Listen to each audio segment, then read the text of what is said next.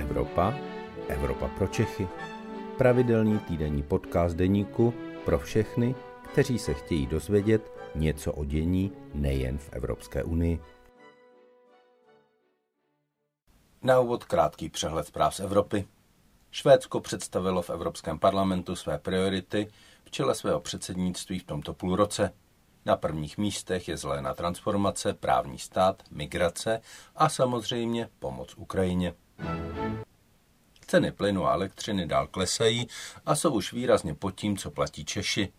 Poděkovat za to můžeme vládě Andreje Babiše, která nás udělala stoprocentně závislými na Rusku a proto nás plyn přijde teď tak draho. Na Slovensku se premiérovi Eduardu Hegerovi nepodařilo obnovit vládní většinu. Volby tak Slovensko čekají nejpozději v září tohoto roku.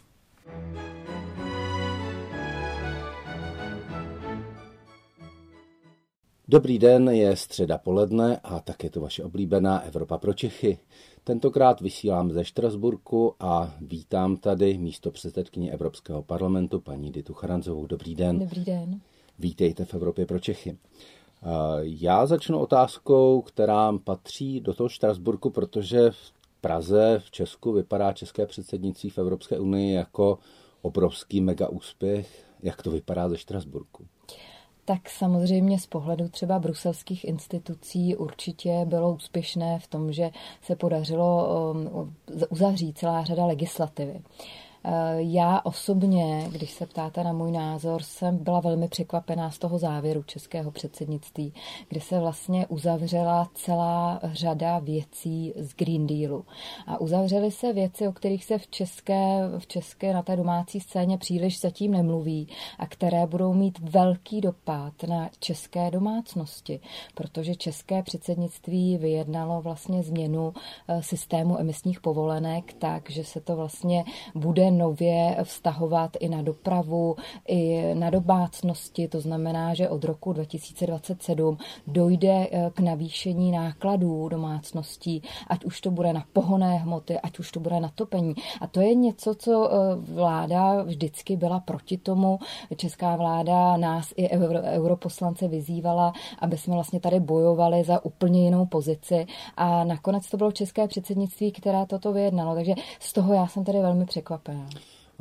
Když se bavíte s českým představiteli, tak oni říkají, že zároveň s tím, že vyjednali tyhle nové povinnosti, říkejme tomu tak, tak vyjednali i obrovský balík vlastně, který mají do sociální pomoci, do pomoci domácnostem. Je to až bilion korun, o kterém se mluví. Je tohle úspěch?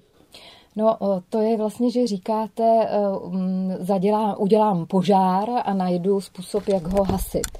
My jsme tady v Evropském parlamentu nechtěli zatížit domácnosti. Celá řada mých i francouzských kolegů e, se obávala toho, jaké budou sociální dopady, pokud třeba ty emisní povolenky rozšíříme na domácnosti.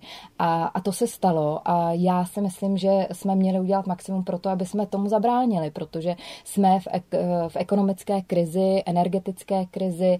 Eh, řada domácností už teď se potýká, eh, jsou ve velmi složité situaci, mají problémy eh, platit zálohy za energie a to, že tady vlastně my jim znovu naložíme, že od roku 2027 dojde k dalšímu zvýšení jejich nákladů, si myslím, že je špatný krok a že jsme právě v téhle době, kdy tady máme energetickou krizi, měli adaptovat Green Deal na tuto situaci. A dalo se s tím v téhle fázi už něco dělat, eh, protože vlastně předsednictví eh, zastupovalo názor rady, který byl předtím předjednaný, který vlastně česká vláda mm, eh, vyjednala, respektive se na něm nějakým způsobem podílela a vlastně v téhle fázi, co může předsednictví dělat, než jako tvrdě hájit postoj členských států. Evropský parlament má takovou pověst, že to je ta daleko zelenější instituce.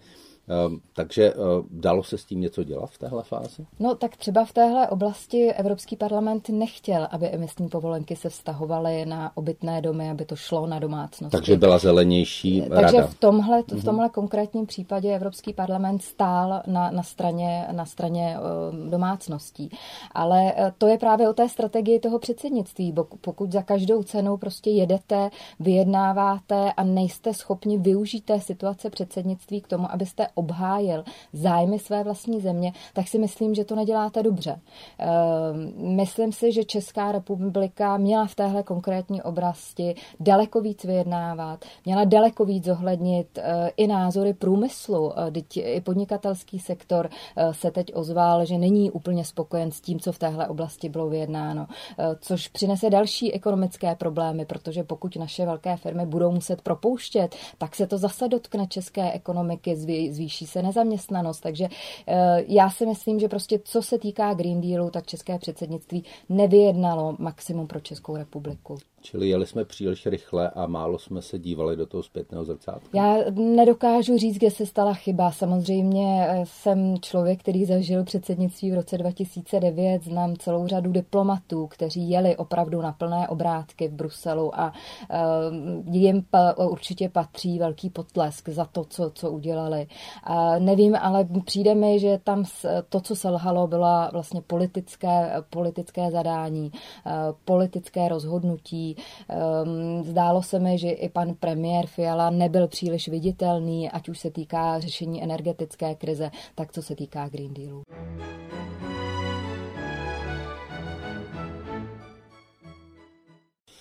Ten argument, že kdyby jsme to nevyjednali my, tak eh, Švédové budou tlačit ještě na zelenější řešení, platí nebo neplatí? No vidíte, a tohle je něco, co si vlastně protiřečí ty argumenty, že na jednu stranu eh, někdo říká, my jsme nemohli vyjednat, protože předsednictví to nemůže ovlivnit, to, co říká třeba pan ministr Beck, a pak vy mi říkáte, no jo, ale oni se báli, že když to dostanou Švédové, že to ovlivní. Tak buď to tedy všichni se shodujeme na tom, že, a já, to je můj názor, že předsednictví má sílu, může ovlivnit, a takže Česká republika neovlivnila ten výsledek ve prospěch českých domácností.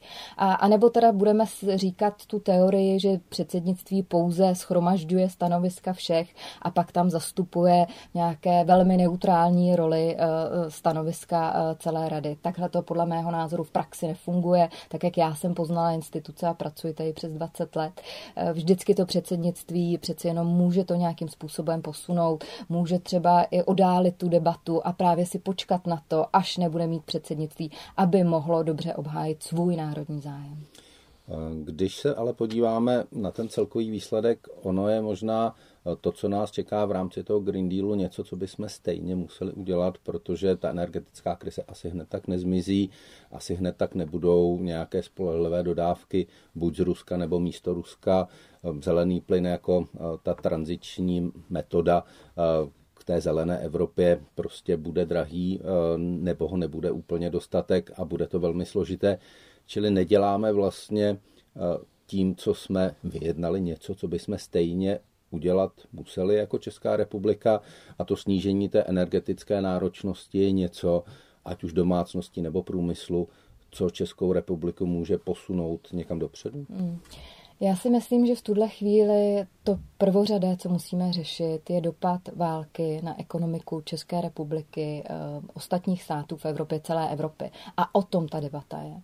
A v tuhle chvíli opravdu Evropa se potýká především eh, s tou energetickou krizí. V téhle chvíli paralelně bojovat velmi radikálně proti, eh, život, proti vlastně změnu, změně klimatu, to vlastně jedete dvě války ve, ve stejnou Přesně chvíli. Tak, no. mhm. A já si myslím, že v tuhle chvíli to, co my jsme měli upřednostnit, je ten ekonomický zájem. Že v tuto chvíli my nemůžeme být tak ambiciozní a tak ve, zejména co se týká cílů eh, v nastavení zelené politiky. A měli jsme vlastně tohle naše, to, co vy říkáte, to je dlouhodobá nějaká vize tady v Evropě, kterou ano, budeme naplňovat. Ale v kontextu té ekonomické situace v Evropě celá řada států přibržďuje a my jsme měli přibrzdit i na té evropské úrovni. Vidíme, že se státy vrací eh, k uhelným elektrárnám, že budeme potřebovat ty uhelné elektrárny, ať se nám to líbí nebo ne, eh, že se státy, které mm, díky své zelené politice byly proti jádru, vrací k jádru. Tohle všechno se změní. A my na té evropské úrovni jsme na to měli zareagovat. A podle mého názoru jsme nezareagovali dostatečně a naopak víc nakládáme eh, jak velkým firmám, firmám, tak hlavně domácnostem.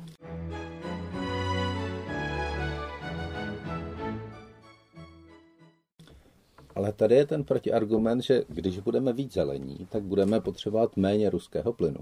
A vlastně to urychlení té zelené tranzice, že nás může z té energetické krize vlastně dostat eh, rychleji, než eh, bychom se dostali, kdyby jsme spíš udělali ten krok dozadu.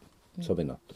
Já si myslím, že třeba tak, jak když se podívám na energetický mix České republiky a kdyby jsme šli striktně podle toho, co třeba tady naši kolegové zelení, mimochodem i Piráti chtěli, aby jsme nemohli uh, již výhodně investovat do jaderné energie, tak já opravdu nevím, uh, z čeho by české domácnosti topily. Pokud bavíme se o tom, že nechceme mít ruský plyn, tak eh, z čeho budeme brát, pokud bychom ani nemohli využívat třeba jadernou energii? Eh, musíme opravdu používat, bych řekla, selský rozum. A ve chvíli, kdy eh, nám tady prostě válka ukázala, jak jsme závislí na ruském plynu, jak je to vlastně to bolavé místo, od kterého se chceme odříznout, chceme hledat alternativní zdroje, budeme se muset podívat i na větší propojenost těch sítí v rámci Evropy, tak v tuhle chvíli nemůžeme paralelně se pustit hlava nehlava do boje za zelenou planetu. Já jsem člověk, který podporuje celou řadu opatření. Všichni víme, že se příroda mění, že k ní musíme se chovat daleko šetrněji, ale zároveň to musíme dělat s ohledem na tu danou situaci. A ta situace v tuto chvíli je úplně jiná, než třeba byla před dvěma lety.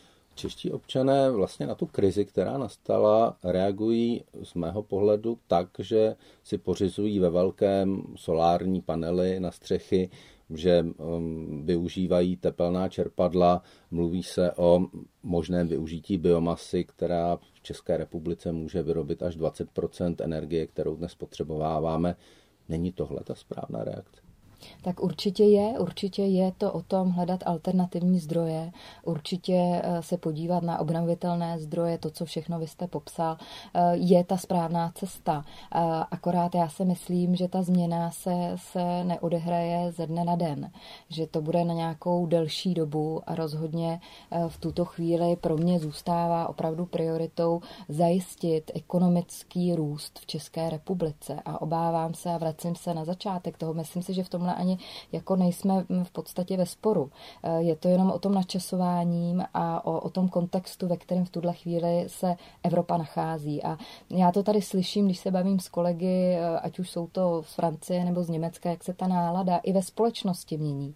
Jak se lidé, kteří eh, ještě před dvěmi lety kladli právě tu zelenou agendu jako prvořadou, uvědomují, že jakákoliv transformace v tuto chvíli musí jít ruku v ruce ruce eh, se zajištěním i bezpečnosti dodávek a zároveň eh, v kontextu těch dopadů války.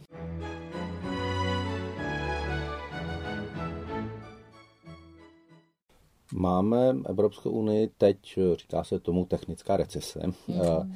Co chce Evropská unie udělat pro to, aby ta recese byla co nejkratší a jak se na to díváte vy?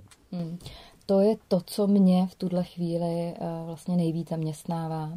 Eh, ono to se spustilo, bych řekla, tím německým balíčkem eh, státních podpor. Který nevíme, jestli je opravdu tak obrovský, jak se říká, protože ono se ale... to rozpočítává na mnoho let a tak, ale je to velký balík. Každopádně víme, že z těch statistik, které teď se daly k dispozici, že 80% státní subvencí v tuto chvíli dávají v Evropě dvě země.